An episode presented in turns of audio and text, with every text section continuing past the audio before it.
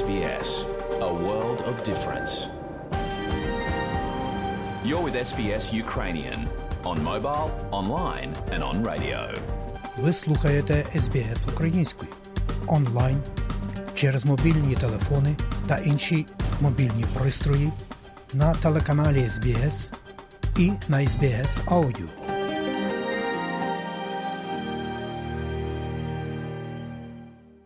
Найщиріші вітання усім, хто слухає україномовну програму SBS Audio сьогодні, 13 жовтня року 2023. І я, Богдан Рудницький, дякую вам, що слухаєте SBS. А сьогодні, шановні друзі, у нашій аудіопрограмі, зокрема, ви почуєте короткий огляд новин SBS станом на п'ятницю 13 жовтня. Про події на наших рідних землях нам розкаже київська журналістка Людмила Павленко. У нас сьогодні в гостях відомий українець зі Сіднею, асоційований професор Сіднейського університету Антон Богданович. До Сіднею прибуває відомий українець не тільки своїм борщем, але й як відомий блогер. Референдум щодо голосу корінних народів у парламенті 14 жовтня. Буде, звичайно, і більше, тому залишайтеся з нами і слухайте SBS Аудіо сьогодні і завжди.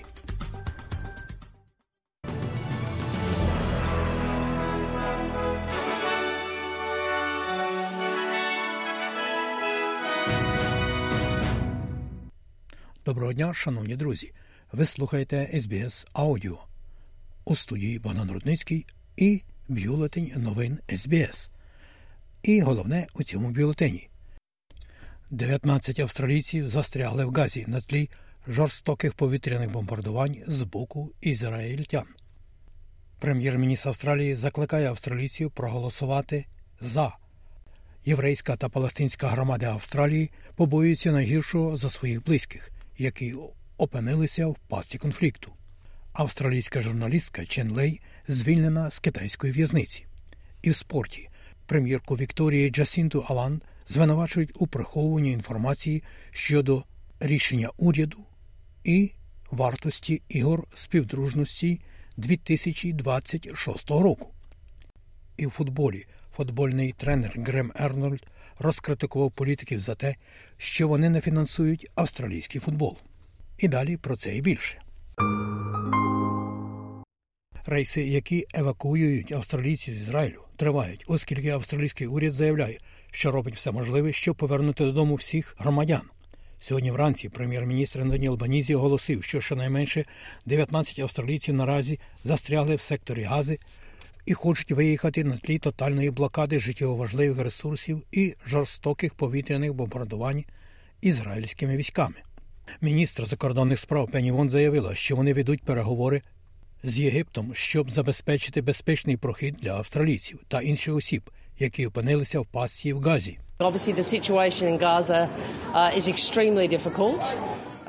Очевидно, що ситуація в Газі надзвичайно складна. Ми взаємодіємо з Єгиптом, як і США, з метою створення гуманітарних коридорів. Але очевидно, ситуація на місцях надзвичайно складна. Тим часом перший із трьох репатраційних рейсів для австралійців, які тікають з Ізраїлю, сьогодні, на час нашої аудіопрограми, вирушить із Тель-Авіва до Лондона. Всесвітня організація охорони здоров'я закликає Єгипет відновити перекидання необхідної допомоги в сектор Гази через південний кордон. Генеральний директор Всесвітньої організації охорони здоров'я доктор Тедрос Атхеном Гебреєсус каже, що він розмовляв з президентом Єгипту про те, щоб допомога надходила до тих, хто її потребує. Жінка, яка народилася в Сіднеї, була вбита ісламськими бойовиками в Ізраїлі 11 жовтня. Відомо, що 66-річна Галіт Карбони була страчена у кібуці всього за кілька кілометрів від сектора Гази після того, як бойовики Хамас здійснили наземні та повітряні атаки на південь Ізраїлю. Міністр внутрішніх справ Клер Оніл заявила, що уряд висловлює цитую найглибші співчуття сім'ї і підтримує єврейську громаду. This is heartbreaking news um, this morning for the family of this particular individual, her community here in Це несамовита новина для сім'ї цієї конкретної людини, її громади тут, в Австралії. І я впевнена, що я також кажу від імені Джейн, коли кажу, що наші серця абсолютно линуть до неї. Те, що тут сталося, є безглуздим актом насильства, який породить лише ще більше насильства. І австралійський уряд засуджує його найрішучішим чином. Єврейська та палестинська громади, які проживають в Австралії, побоюються найгіршого. Нуомі Дуніза, жінка, яка пережила Голокост, покинула Польщу, коли їй було сім років, і зараз живе в Перті. Вона каже, що багато членів її сім'ї живуть в Ізраїлі, і зараз вона постійно зв'язується з ними, щоб перевірити, чи все з ними гаразд. Я сиджу тут і чекаю хороших новин від сім'ї, непогані новини. І кожні півгодини дзвоню рідним, братам, племінникам. З тобою все гаразд? Ви в безпеці, де діти? Як і багато австралійських євреїв, палестинська австралійка Рамія Абдул Султан дуже турбується також про своїх родичів у Газі, яким потенційно загрожує небезпека. Жінка Сіднею каже, що ситуація для її сім'ї жахлива. Тільки вчора я um, отримала звістку про те, що цілий будинок членів моєї uh, сім'ї фактично розбомблений вщент, і лише випадково чи мимохідь вони змогли евакуюватися з цієї будівлі та уникнути загибелі. Вони вкрай збентежені, їм це набридло, з них досить, але вони не здалися. Пані Султан каже, що її сім'я виживає за рахунок консервів в результаті ізраїльської блокади Гази і в основному покладається на батареї та сонячну енергію для отримання електроенергії. Поліція нової південної Валії попередила протестувальників, що вони розглядають можливість використання цитую надзвичайних повноважень для розгону тих, хто бажає взяти участь у пропалестинському мітингу в Сіднеї цими вихідними. І поліція заявляє, що намічений протест залишається несанкціонованим австралійською поліцією. Прем'єр-міністр Австралії виступив сьогодні на мітингу Аделаїді, благаючи австралійців підтримати голос до парламенту і продемонструвати дух доброти, який він вважає ключовим для австралійського характеру. Kindness costs nothing. Thinking of others costs nothing. Доброта нічого не коштує. Думати про інших нічого не вартує вам. Думати про інших нічого не вартує. Ми, австралійці, маємо можливість продемонструвати щедрість духу, яку я бачу в австралійському характері. Де найгірші часи ми завжди бачимо як найкраще за австралійського характеру. Я сподіваюся, що ми побачимо це завтра. Я сподіваюся, що ми побачимо цю щедрість. І я закликаю своїх співвітчизників проголосувати за. Лідер федеральної опозиції Пітер Датон стверджує, що результат ні на референдумі голос корінних народів до парламенту не буде відмовою від потреб корінних австралійців. Пан Датон і решта учасників кампанії ні виступають перед тим, як австралійці підуть на виборчі дільниці, щоб висловити свою думку. Інтерв'ю дев'ятому телеканалу пан Датон впевнений, що австралійська громадськість скаже ні на референдумі.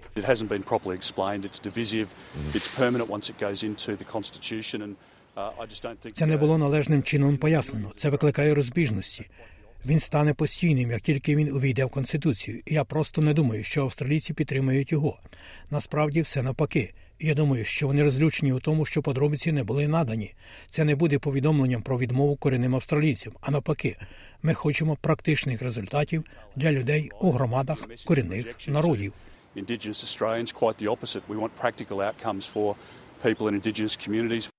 Наголосив лідер федеральної опозиції Пітер Датон.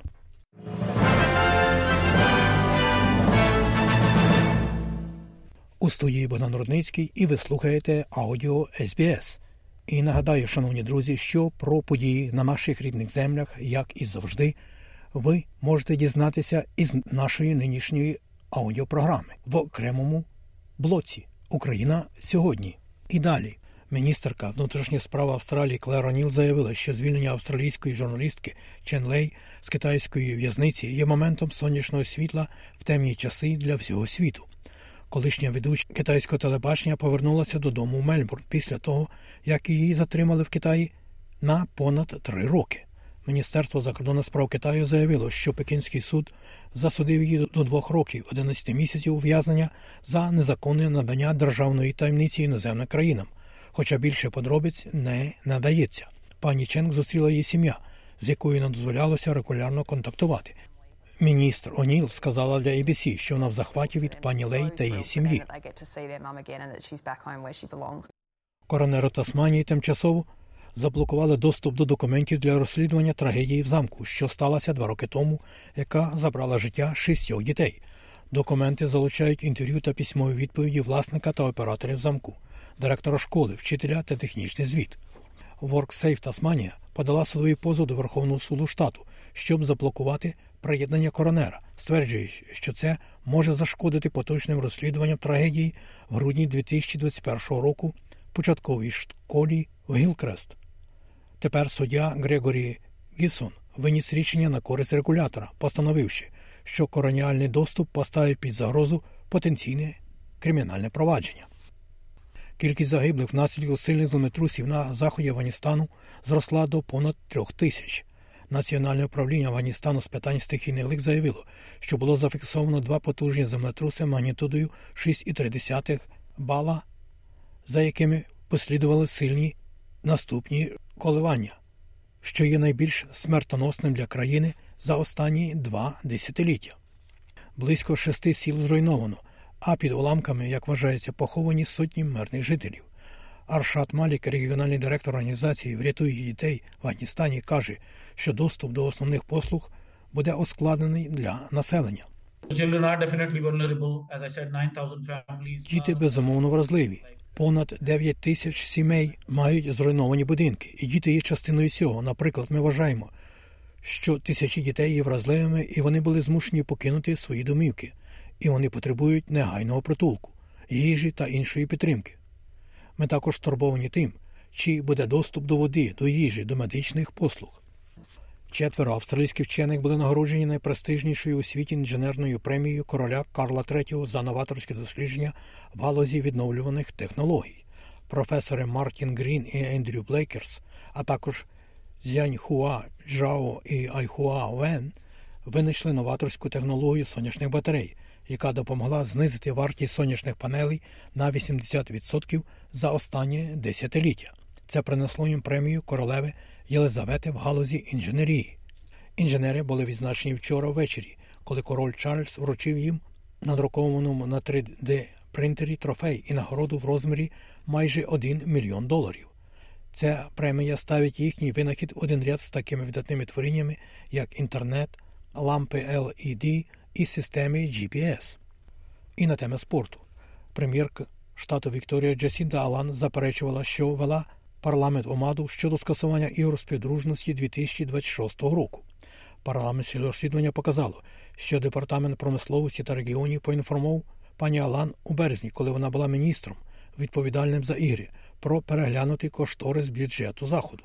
13 червня пані Алан заявила на слухання щодо кошторису бюджету, що Вікторія досягла величезного прогресу у проведенні ігор і не надала жодних ознак бюджетних проблем. Лідер вікторіанських лібералів Джон Песуто каже, що нинішній прем'єр повинна бути відвертою щодо занепокоєння щодо витрат. Ніхто не може повірити в те, що каже Джасінда Алан з цього приводу. За кілька місяців до того, як вона з'явилася в комітеті з публічної рахунки та кошторисів, вона зіткнулася з тим, що витрати зашкалюють. Це експерти сказали віце-прем'єру, що вартість її ігор співдружності зашкалює, і для того, щоб прем'єр сказала, знаєте, є якась причина, чому вона змогла зберегти вигадку про те, що ігри досягли величезного прогресу. Просто не можна повірити цьому. Футбольний тренер Сокерус Грем Арнольд накинувся на прем'єр-міністра та інших політиків, які, за його словами, із задоволенням носять шарфи Матильди та Сокерос, але все одно не фінансують австралійський футбол. Тренер національної чоловічої збірної розповів для BBC про те, що на його думку є серйозним недофінансуванням спорту на батьківщині порівняно з австралійською футбольною лігою. Тобто австралійським футболом. Їм подобається приходити на гру, і їм подобається носити шарфи. Але після закінчення вечірки я не знаю, куди вони поклали шарф. Вони повинні його викинути, тому що вони про все забувають. Це дуже засмучує. Існує повна нестача ресурсів у вигляді грошей, які нам дає уряд на футбол, де вони вкладають значні кошти в спорт, які грають лише в одній країні в усьому світі. і про курси обміну валют, як інформує Резервний банк Австралії. Станом на сьогодні, 13 жовтня, один австралійський долар ви можете обміняти на 64 американські центи. При обміні одного австралійського долара на євро ви можете мати 0,60 євро. А ось як повідомляє Національний банк України, станом на нині, 13 жовтня, один австралійський долар можна обміняти на 23 гривні і 31 копійку. Один долар США можна обміняти на 36 гривень і 39 копійок. І за 1 євро при обміні на гривню ви можете мати 38 гривень і 64 копійки. І на сам кінець у новинах СБС про прогноз погоди на суботу, 14 жовтня. У Перту 32 сонячно, в Аделаїді 20, можливий короткочасний дощ, в Мельбурні 18, також можливі короткочасні дощі, в Гоборді 16, трохи дощитиме, може бути вітряно, в Канбері 19, трохи хмарно, в Лонгонгу 26, сонячно, в Сіднеї 28, сонячно, в Ньюкаслі 30, також сонячно, в Бризбені 30, також погода сонячна, і в Дарвіні 36, сонячно. Оце і все сьогодні у новинах СБС. Станом на час виходу нашої аудіопрограми нині 13 жовтня року 2023. І нагадаю, що наша програма буде повторно транслюватиметься у суботу о 2 годині пополудні.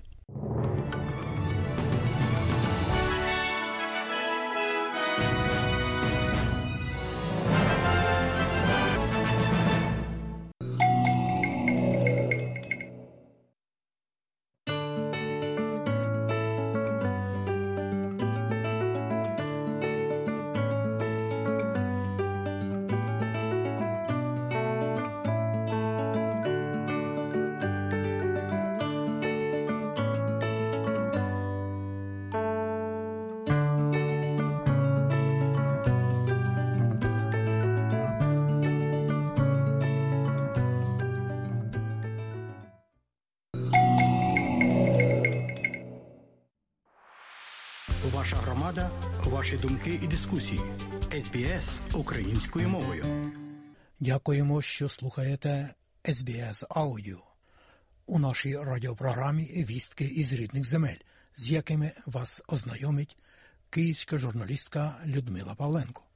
Кількість загиблих в Ізраїлі українців зросла до семи. Міністерство закордонних справ України планує репатріацію їхніх тіл додому. Повідомив речник відомства Олег Ніколенко. Дев'ятьох українців поранено. Ще стільки ж вважають зниклими безвісти. Понад тисячу громадян України попросили про евакуацію з Ізраїлю. З країни можна вилетіти через аеропорт Бен-Гуріона, який працює у штатному режимі. Розповів в ефірі єдиного телемарафону посол України в Ізраїлі Євген Корнійчук. Ще близько 200 українців також хочуть виїхати з сектора Гази, але це поки що неможливо, каже дипломат. Фактично йде такий пінг-понг. Єгиптяни кажуть, що Хамас з боку сектора Газа не пускає, а Хамас е, каже, що єгиптяни не пускають. Де правда не зрозуміла, оскільки якщо почнеться наземна операція, то щадити не будуть нікого, нікого, і виникає величезний ризик, що іноземні громадяни, в тому числі українці,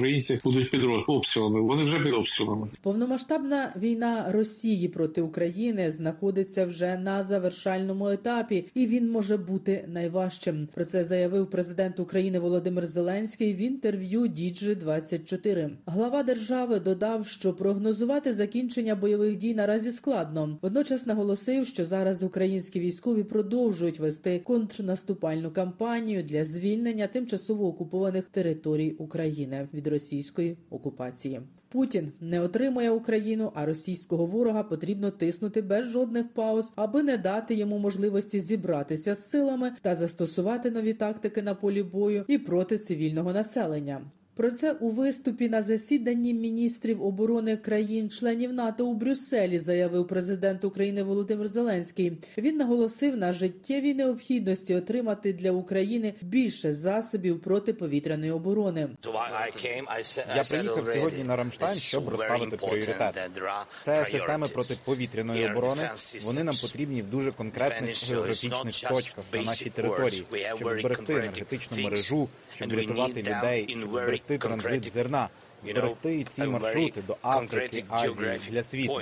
Також важливо отримати ракети великої дальності, щоб витіснити Росію з нашої землі. І третя річ це як оборонятися, стояти кожного дня і оборонятися. Це про артилерію. Про новий пакет допомоги на суму в 200 мільйонів Україні вже заявив міністр оборони США Ллойд Остін. До пакету увійдуть нові системи протиповітряної оборони, антидронова зброя, боєприпаси. Також перед початком засідання глава Української держави зустрівся з генеральним секретарем НАТО Єнсом Столтенбергом. Керівник Північно-Атлантичного оборонного альянсу заявив про посилення підтримки України. Наголосив, що партнери будуть з Україною стільки, скільки потрібно. Володимир Зеленський вперше зазначив, взяв участь у засіданні контактної групи у форматі Рамштайн. Попередні рази він виступав перед учасниками засідання онлайн. Також президент України Володимир Зеленський прокоментував ситуацію, яка склалася у Авдіївці в Донецькій області. Він повідомив, що українські військові утримують свої позиції в Авдіївці, де останніми днями точаться важкі бої, і ситуація суттєво загострилася. Додам третю добу російські окупанти намагаються штурмувати Авдіївку по позиціях українських сил оборони навколо міста. Російська армія випускає сотні снарядів. У Авдіївці є багато руйнувань, переважно російські армії армійці цілять по багатоповерхових будинках. Під руїнами будинків можуть перебувати люди. Вже відомо про щонайменше одного загиблого. Як повідомив начальник Авдіївської міської військової адміністрації Віталій Барабаш, проводити пошуково-рятувальні роботи у місті нереально, адже інтенсивність обстрілів занадто висока. У Авдіївці досі залишаються понад півтори тисячі мирних жителів. При цьому місті відсутні будь-які комунікації. Є проблеми з постачанням постачанням продовольства. Люди живуть у підвалах. Попри настання холодів і складну безпекову ситуацію, жителі відмовляються виїжджати з міста. Все контролюється, всі атаки ворога вже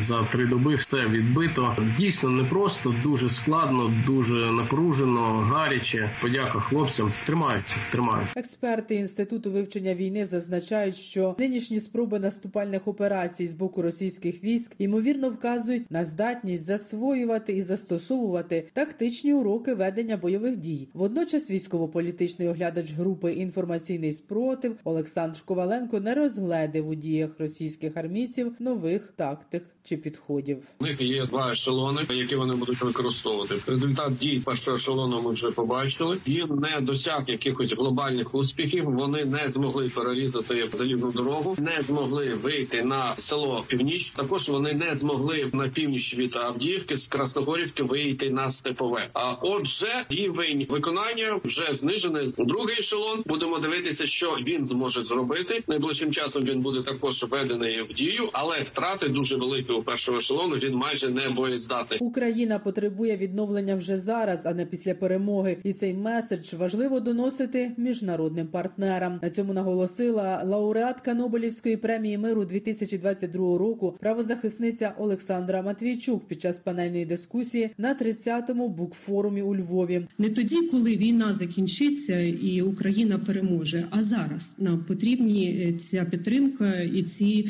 це фінансування. Є можливості залежати не тільки від коштів західних платників податків. На заході заморожено півтора трильйона рублів. Це, це російські державні активи. Треба знайти правові механізми як їх використати і направити на відновлення України. При цьому має бути не просто відтворення того, що було зруйновано. Ми маємо це використовувати як можливість для модернізації. Додам, що центр громадянських свобод, який очолює Олександра Матвійчук, минулого року отримав Нобелівську премію миру разом із ще двома лауреатами. Україна розраховує на прогрес у використанні на користь української держави заморожених на заході російських активів. Про це заявив прем'єр-міністр України Денис Шмигаль. Тепер час для наших партнерів перейти до рішучих дій, конфіскувати або знайти інші можливості для використання російських активів для того, щоб підтримати швидке українське відновлення. І вперше за останні тижні партнери дали вже публічні сигнали про згоду розглядати варіанти як використання російськими активами, так і в майбутньому їх конфіскації. Зараз це питання обговорюється в Маракеші під час зустрічі Світового банку та МВФ. Це питання ми обговорюємо зі сполученими штатами. Вчора в Бельгії прем'єр-міністр нашому президенту передав меседж про те, що вони передають першу суму нарахованих доходів на заморожені російські активи. У Національному агентстві України з питань запобігання корупції назвали категорії осіб обов'язок подачі електронних декларацій, для яких відтерміновано список оприлюднив заступник голови агентства Артем Ситник. Категорії осіб, для яких відтерміновано обов'язок подачі декларацій, це військовослужбовці ЗСУ, Державної прикордонної служби, Держспецзв'язку, управління державної охорони і інших військових формувань, поліцейських поліції особливого призначення, які залучені залучені до ведення бойових дій. Також це особи, які проходять в службах на умовах державної таємниці і розкриття даних про яких зашкодить здійсненню ними цієї служби. Також це особи, які для здійснення повноважень перебувають в зоні проведення активних бойових дій або перебувають на тимчасово окупованих територіях. Крім того, це особи, які є полоненими, а також члени сімей всіх цих вищезазначених категорій осіб. Як аргументували депутати, робиться це в цілях безпеки до завершення війни. Окремо громадськості не вдалося дотиснути питання обов'язкового декларування статків заступників голови офісу президента, радників та уповноважених президента. Нагадаю, 10 жовтня президент України Володимир Зеленський підписав закон про відновлення обов'язкового електронного декларування статків чиновників під час воєнного стану. Бо відколи почалася повномасштабна війна, оприлюднення статків посадовців зробили добровільним. Відкрили його під тиском громадських організацій. Зокрема, за даними руху чесно, лише 53 народні депутати добровільно подали майнові декларації за 2021 рік. За 2022 рік таких декларацій було ще менше лише 38. У Національній філармонії України попрощалися зі співачкою та акторкою Ніною Матвієнко. Церемонія затягнулася, оскільки бажаючих віддати народній артистці останню шану було настільки багато, що люди вишикувалися у довжелезну чергу. Ніна Матвієнко пішла із життя після тяжкої хвороби, про яку родина не розголошувала раніше. Пані Ніна не хотіла, аби через неї хтось засмучувався, говорить дочка Ніни Матвієнко Тоня. Дуже просила, щоб на її похоронах не плакали посміхнулись і згадали просто щось про неї гарне. Я знаю, що вона зараз мене чує, подякувати їй за те, що виростила мене, що вона була моїм прикладом. У неї дуже велике серце. Моя мама це є Україна. Серед присутніх на церемонії прощання з Ніною Матвієнко були артисти, телеведучі, політики та інші публічні особи. Говорить Олег Скрипка. Я жив в Росії і хлопчиком я українську пісню почув від з уст Ніни Мітрофанівни. Мій вибір стати українським співаком. Я думаю, це була заслуга пані Ніни, тому що це те, що ми чули тоді, це було найкраще на радянській естраді. Це дійсно золотий голос України. Ніна Матвієнко померла 8 жовтня. Їй було 75 років. Поховали народну артистку України на Звіринецькому цвинтарі у Києві. Парламентська асамблея Ради Європи проголосувала за визнання голодомору 1932-1933 років в Україні актом геноциду проти українського народу. Рішення ухвалили 73 голосами за і один голос був проти. Коментуючи цю визначну подію, президент України Володимир Зеленський наголосив, що відновлення історичної справедливості та вшанування пам'яті жертв голодомору надсилає чіткий сигнал сигнал справедливе покарання за всі минулі та нинішні злочини Москви неминуче. Наразі голодомор визнали геноцидом українського народу парламенти близько трьох десятків країн світу, а також європейський парламент. Людмила Павленко із Києва для СБС Аудіо.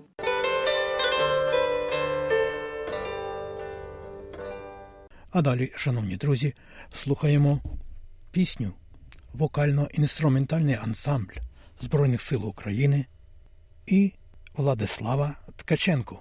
Ми переможемо.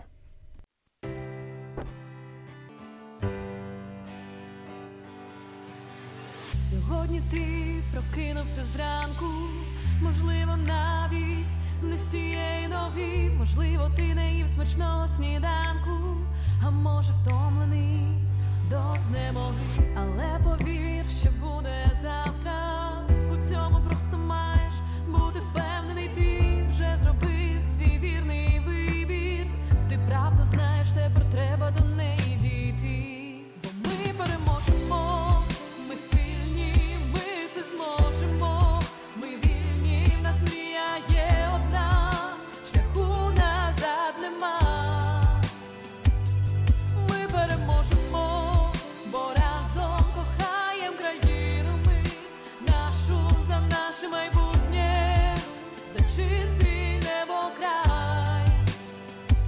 Україну вставай, чуєш звук, це є тривога, вона наш друг, вона не ворог. Наш, значить, ЗСУ працює і наближає. Перемоги час найголовніше. Саме зараз зібрати нашу волю всю в кулак, коли відчує перемоги смак. Перемога. Переможемо, ми сильні,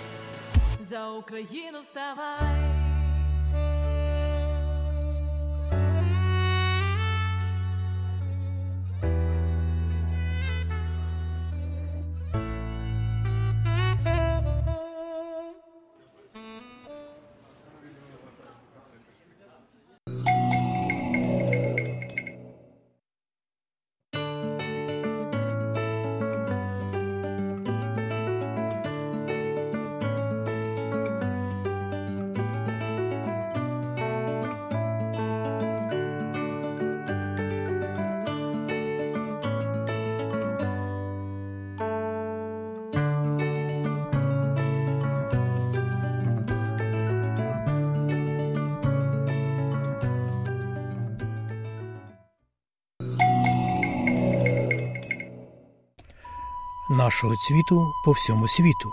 Саме так, мабуть, можна сказати про українця, який майже 20 років тому прибув до Австралії.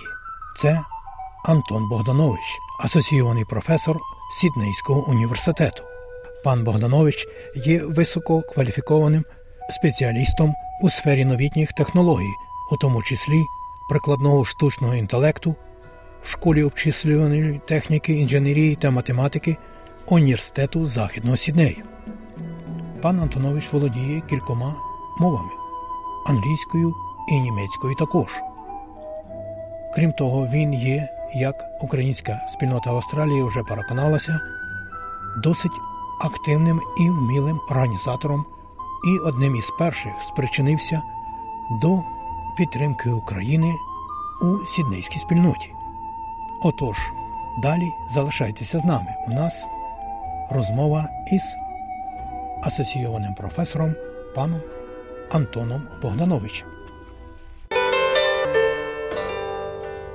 Спершу, пане Антоне, розкажіть дещо про себе, і, зокрема, як ви сюди прибули і вже ось тут довший час працюєте у Сіднеї. Дякую вам.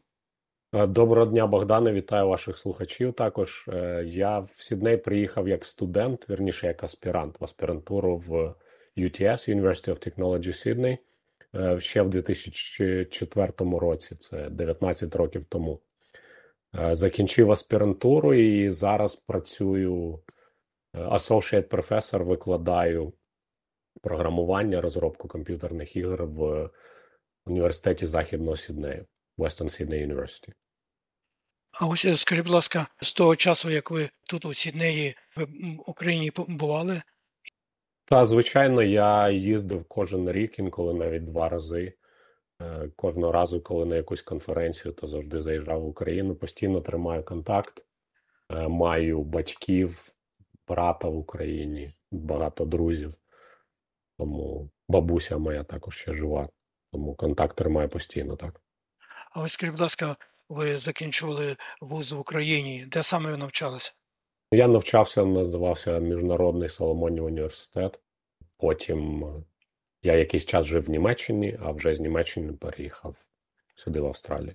Чи важко вам було вливатися ось у новий сіднейський університетський колектив? Дуже легко було вливатись. В порівнянні з німецьким австралійське суспільство набагато більш відкрито до іноземців і досить дружні люди, і взагалі не було ніяких проблем. Дуже приємно і все було легко і просто вливатись. Ви також володієте німецькою мовою, так? Так, я вільно володію німецькою мовою. Звичайно, англійська краще, але вже бо вже трохи підзабув за цей час, але так, володію німецькою також. Дякую вам. І ось, звичайно, ви, як і всі українці, зустріли ту погану вістку у 2014 році, і особливо оце, що сталося у лютому 22-го року. Ось як і коли у вас і у ваших однодумців виникла ідея зібрати людей у Сіднеї і протестувати, проводити акції, мітинги на підтримку України?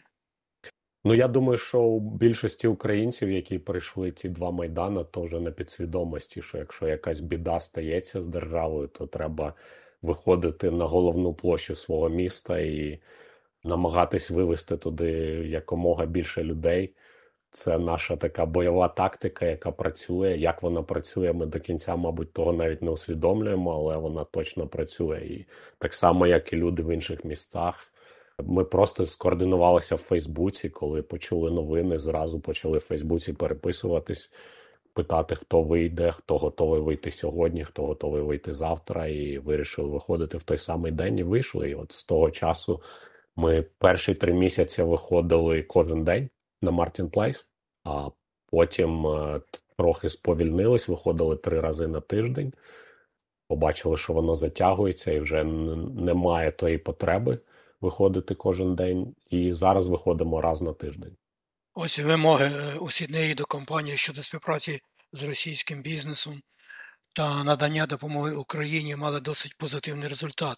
Ось, якщо можете, поділіться, як це вам вдалося. Це ж не так легко було змусити їх відмовитися від співпраці і навіть ще пожертвувати кошти на підтримку України. Дякую. Спочатку у нас взагалі не було розуміння, що робити. Ми просто знали, що майдан працює, що майдан об'єднує людей, допомагає нам вибудувати ті горизонтальні зв'язки і разом координуватися думати, що робити. І ми просто постійно обговорювали, як рухатись далі. Ми спочатку були на перших шпальтах новин, тому це було корисно виходити кожен день. Прибігали якісь репортери, ми давали інтерв'ю постійно. Це було важливо. Потім ми побачили, що треба якось змінюватись, і почали думати, як ми ще з Австралії можемо допомогти.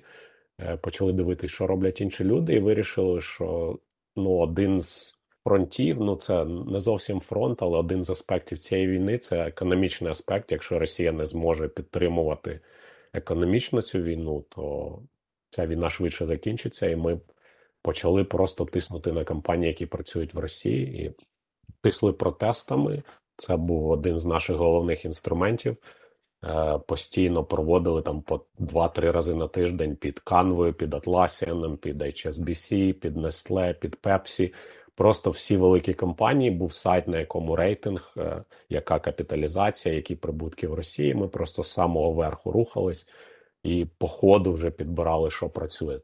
Працює не лише протести, бо цього недостатньо. Ми їм писали листи, ми з ними зустрічались, вели переговори. Ми в соцмережах е, також вели діяльність. Е, ну тобто, зразу е, шукали якомога більше таких точок тиску болючих для них, які впливають на репутацію, і на це тисли. І у нас така була стратегія, що цей тиск мусив постійно підвищуватись, щоб цей дискомфорт для них там потім щось з'являється в новинах.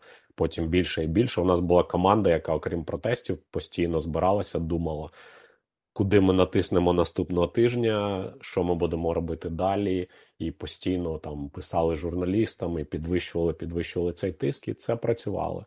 І постійно проводимо переговори, і їх переконуємо, що вам треба виходити, бо інакше це буде для вас досить негативно. Координували з іншими командами по світу, і наш найбільший результат це Atlassian і Canva. Atlassian спочатку не хотів виходити. Ми три місяці ходили на них до на протести. Вони з самого початку просто запропонували гроші. Сказали, давайте ми 5 мільйонів дамо на Україну і відчепіться від нас. От якось так. Ми сказали, ні, ми від вас не відчепимось, бо для нас важливіше, щоб ви вийшли вийшли з Росії. Це буде набагато серйозніше, ніж ваших 5 мільйонів. По результату вони не хотіли, але після всіх наших протестів, е, постів в соцмережах, там в кожній австралійській газеті про них написали потім в Штатах.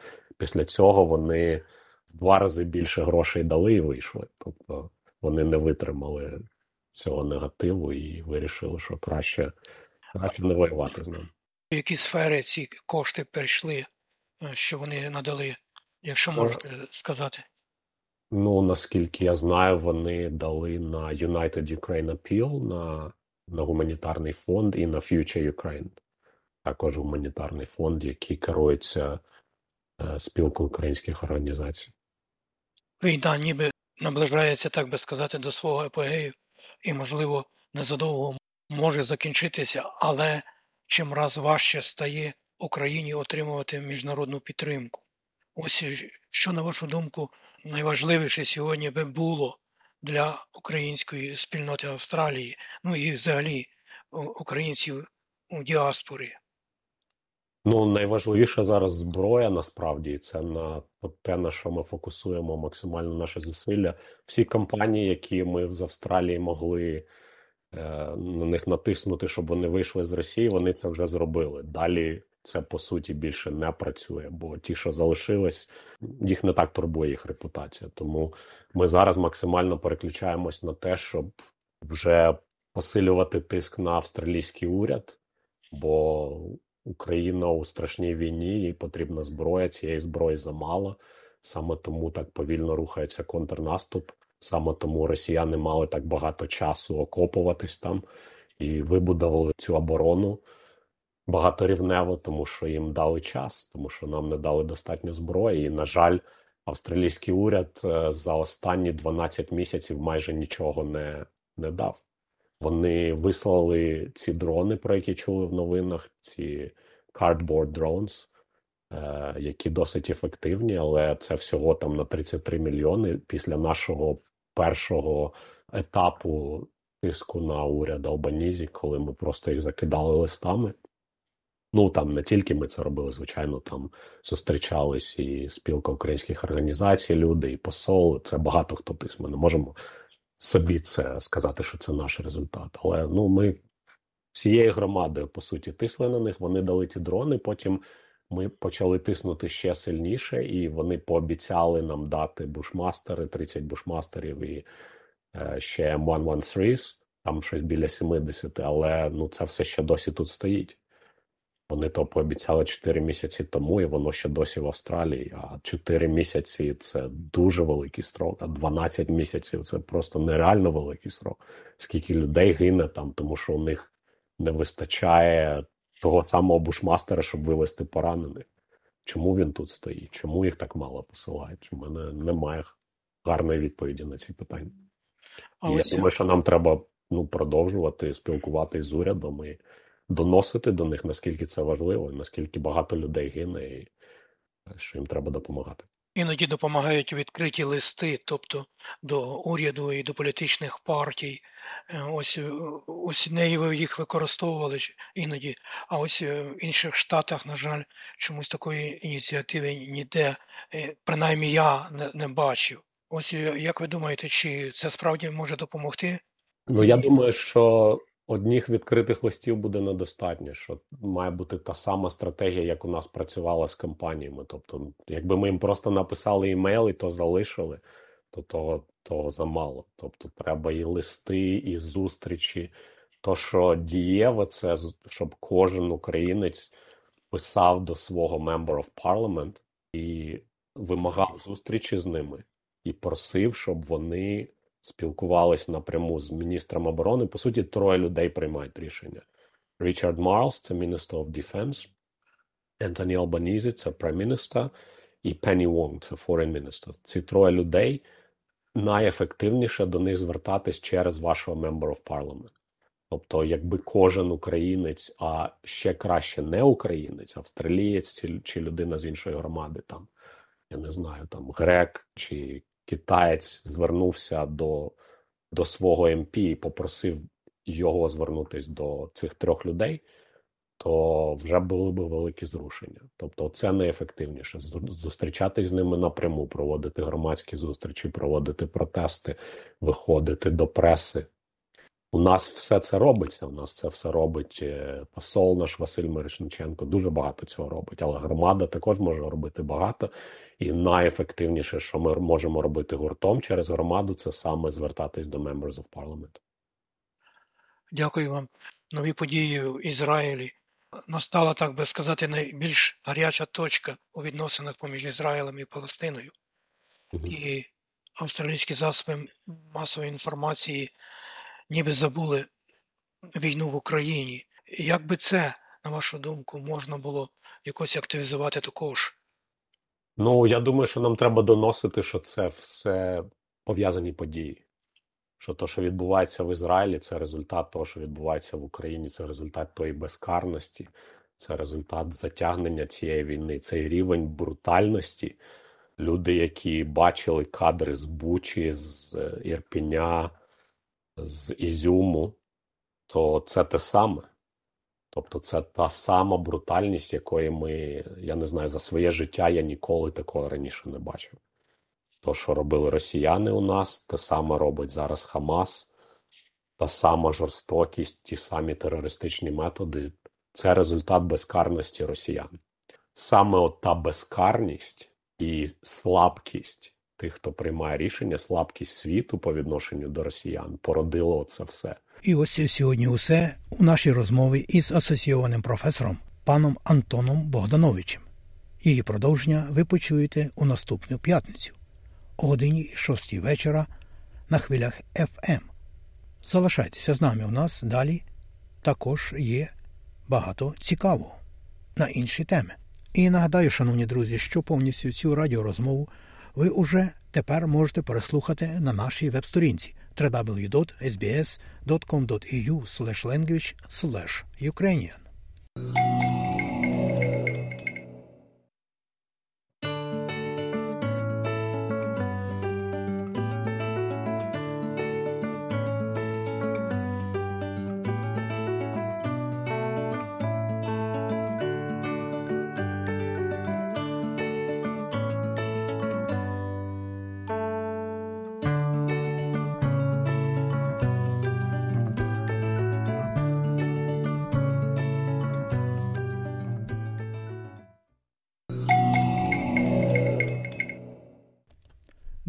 Австралії прибуває відомий українець, який славиться не тільки відомим українським борщем, але він також і відомий на світ увесь блогер. Отож далі слухаємо київську журналістку Людмилу Павленко. Найвідоміші в світі українці переймаються головним питанням зібрати якнайбільше донатів для збройних сил України, аби допомогти українським воїнам протистояти агресії і терору російської армії. Нині український шеф-кухар, ресторатор, громадський активіст, дослідник української кухні, блогер, телеведучий у далекому 1995 році. Звичайний київський школяр, який був щасливий потрапити за програмою обміну учнів до Італії і був вражений італійською кухнею та зробив усе, щоб згодом прославляти кухню українську, вирушив до Сіднею. Що ж найголовніше варто знати про Євгена Клопотенка? Пан Євген є ідеологом соціального проєкту з поліпшення культури харчування Культфуд, автором популярного в Україні кулінарного сайту Клопотенко.ком, співзасновником ресторану «100 років тому вперед у Києві та Львівського бістро інші, популяризатор української кухні на світовій культурній та кулінарній арені, ініціатор включення українського борщу до списку нематеріальної спадщини ЮНЕСКО. Та перш ніж розвивати українську кулінарну індустрію, студентом пан Євген пройшов практику у німецькому Макдональдс, працював кухарем у мексиканському ресторані в Сполучених Штатах Америки. Став відомим після участі в 2015 році у п'ятому сезоні українського кулінарного шоу Мастер-Шеф, де був переможцем і заявив, що має намір змінити культуру харчування в Україні. Власне, цю обіцянку Євген Клопотенко сьогодні майстерно виконує. Головне каже позбутися радянщини в усьому, що нас оточує, і що ми споживаємо. Я вважаю, що багато письменників мені особисто нічого не зробили, але вони є символами радянського союзу, і на даному етапі е, на даному етапі їх треба прибрати з наших очей е, і сховати в якомусь одному місці. Наша задача нашого покоління це зберегти і законсервувати все те, що було під час радянського союзу, бо це частина нашої історії. Ми не зможемо зробити так, щоб всі люди від цього відмовляться. Але нам треба зробити стільки українського контенту, щоб в тебе був вибір. Мені сьогодні їсти цей салат. Чи можливо з'їсти 25 салатів українських, чи можливо мені слухати тисячу тонн української крутої музики? Тоді в мене не буде бажання навіть їсти і слухати контент радянського союзу. Людям має бути соромно за те, що вони плекають радянське величезна заслуга тих людей, які кричали: ми абсолютно різні що ми абсолютно не один народ, що у нас є своя культура, і завдяки цьому у нас сформувався кістяк тих українців, які знають, чому треба їсти українське, чому треба слухати українське, чому треба бути українцями. Саме завдяки цьому Росія і не пройшла далі і не отримала підтримки е, на територіях, де вона очікувала це отримати у 2016 році. Євген Клопотенко дав старт соціальному проєкту Культфуд, що допомагає поліпшити систему харчування в українських шкільних їдальнях. Перейнявся реформою кухарської освіти. Результати проєкту, що досі триває, вже очевидні у 2018 році. Державна служба України з питань безпеки харчових продуктів і захисту споживачів видала висновок, яким надано дозвіл на впровадження програми команди Клопотенка. Це означає введення нового шкільного меню у школах Полтави, Кременчука, Рівного, Тернополя та інших міст. Від початку проекту Культфуд нове харчування запровадили у п'яти тисячах шкіл по всій Україні. Україні. Згодом питання щодо поліпшення системи харчування у школах України порушено на державному рівні. Протягом 2020-2021 року відбулися значні зміни у законодавчих нормах, що регулюють харчування дітей в навчальних закладах і школах і садочках. А два роки тому Євген Клопотенко увійшов до авторитетного міжнародного списку «50 Next» – новаторів гастрономії, які змінюють майбутнє цієї галузі за поліпшення гастрономічної культури в Україні та популяризацію популяризацію української кухні у світі 2022 року. World Influencers and Bloggers Awards 2022 назвали Євгена фудблогером року. Свою популярність Євген Клопотенко використав для максимальної популяризації української кухні у світі. 6 жовтня 2020 року. Експертна рада з питань нематеріальної культурної спадщини при міністерстві культури та інформаційної політики України внесла український борщ до національного переліку елементів нематеріальної нематеріальної культурної спадщини. Аби борщ внесли до цього переліку, Євгену знадобилося близько півтора року. Для цього він створив громадську організацію Інститут культури України. Після цього здійснено декілька борщових експедицій, у межах яких зібрано десятки родинних рецептів борщу з різних куточків України. У серпні 2020-го вийшов документальний фільм Борщ секретний інгредієнт. На думку кулінара, борщ є частиною української національної ідентичності на рівні з мовою. Визначним кроком кампанії стало внесення борщу до списку нематеріальної спадщини ЮНЕСКО. Клопотенко щасливий, що за це йому досі українці дякують. Отож, свою сьогоднішню місію Євген Клопотенко визначає так: відродити багатовікові українські рецепти, модернізувати їх та показати світові багату українську культурну спадщину через їжу. Водночас, в часи повномасштабної війни для нього, як і для мільйонів інших українців, головною мрією є перемога України. Тому команда Клопотенка невтомно збирає донати на українську армію, як це було і під час однієї з попередніх акцій, присвяченої відродженню знаменитого житнього ринку в українській столиці. І звичайно, ми будемо збирати кошти на ЗСУ, тому що без цього ніщо немає немає сенсу. Тому частина грошей піде на армію. Матеріал підготувала Людмила Павленко для SBS Audio. А мені, шановні друзі, залишається лише вам нагадати, що зустрічі із паном Клопотенком відбудуться у нашій країні. І перша така зустріч у рамках благодійної вечері, яка має назву Борщ Театр, і відбудеться 23 жовтня у Сіднеї. Вартість благодійної вечері із паном Клопотенком 250 доларів у ресторані Київ Social за адресою 202 Broadway, Чіпендайл. Більше інформації ви можете знайти на веб-сторінці СБС Українською, а також на сайтах Української громади Нової Південної Валії та Союзу Українських організацій Австралії. Слухайте СБС сьогодні і завжди. У студії Богдан Рудницький і ви слухаєте аудіопрограму українською мовою СБС. І далі у нас цікава розмова із нашого австралійського життя буття. Отож, чи знаєте ви, що австралійці щороку викидають на звалище понад 200 тисяч тонн одягу? Це в середньому 10 кілограмів одягу на одну людину. Однак, якщо ми вирішимо переробити, пожертвувати або обміняти наш непотрібний одяг, то ми можемо допомогти у боротьбі з кризою текстильних відходів у нашій багатокультурній країні. Отже, індустрія моди є однією з найбільш забруднюючих галузей. Австралійська рада моди повідомляє, що в середньому ми купуємо 56 нових видів одягу щороку. Швидка мода це дешевий одноразовий одяг, який швидко виробляється роздрібними торговцями мас-маркету, щоб не відставати від останніх тенденцій. Це зроблено для того, щоб заохотити клієнтів регулярно робити покупки в пошуках нових зразків. А це означає, що ми купуємо більше, оскільки вони швидко зношуються, пошкоджуються або просто набридають людям. Від нас залежить, чи будемо ми відповідально розпоряджатися своїм одягом.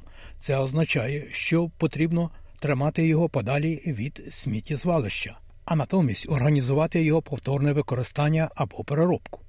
Але Ребека Гілінг, генеральний менеджер, або можна сказати також головний виконавчий директор компанії Planet Ark, каже, що ваш сміттєвий бак не є рішенням. Золоте правило полягає в тому, щоб не викидати одяг, взуття, тканину, простирадла, рушники або будь-який інший текстовий текстиль у звичайний сміттєвий бак. І причина цього полягає в тому, що бак для сміття, який виставляємо на узбіччя, призначений для паперу, картону та упаковки. Проблема з текстилем, який потрапляє у бак для сміття, крім того, що його не можна переробити через ці системи і ще й у тому, що він потрапляє в робочу систему обладнання для переробки, і все зупиняється, тобто ламається. На щастя, є й інші альтернативи. І нагадаю, шановні друзі, що повністю цю радіорозмову ви уже тепер можете переслухати на нашій веб-сторінці www.sbs.com.au language Ukrainian.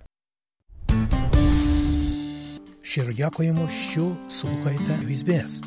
І нагадуємо, що з нами можна сконтактуватися через електронну пошту ukrainian.program.sbs.com.au А сьогоднішню програму підготував Богдан Рудницький. На все добре.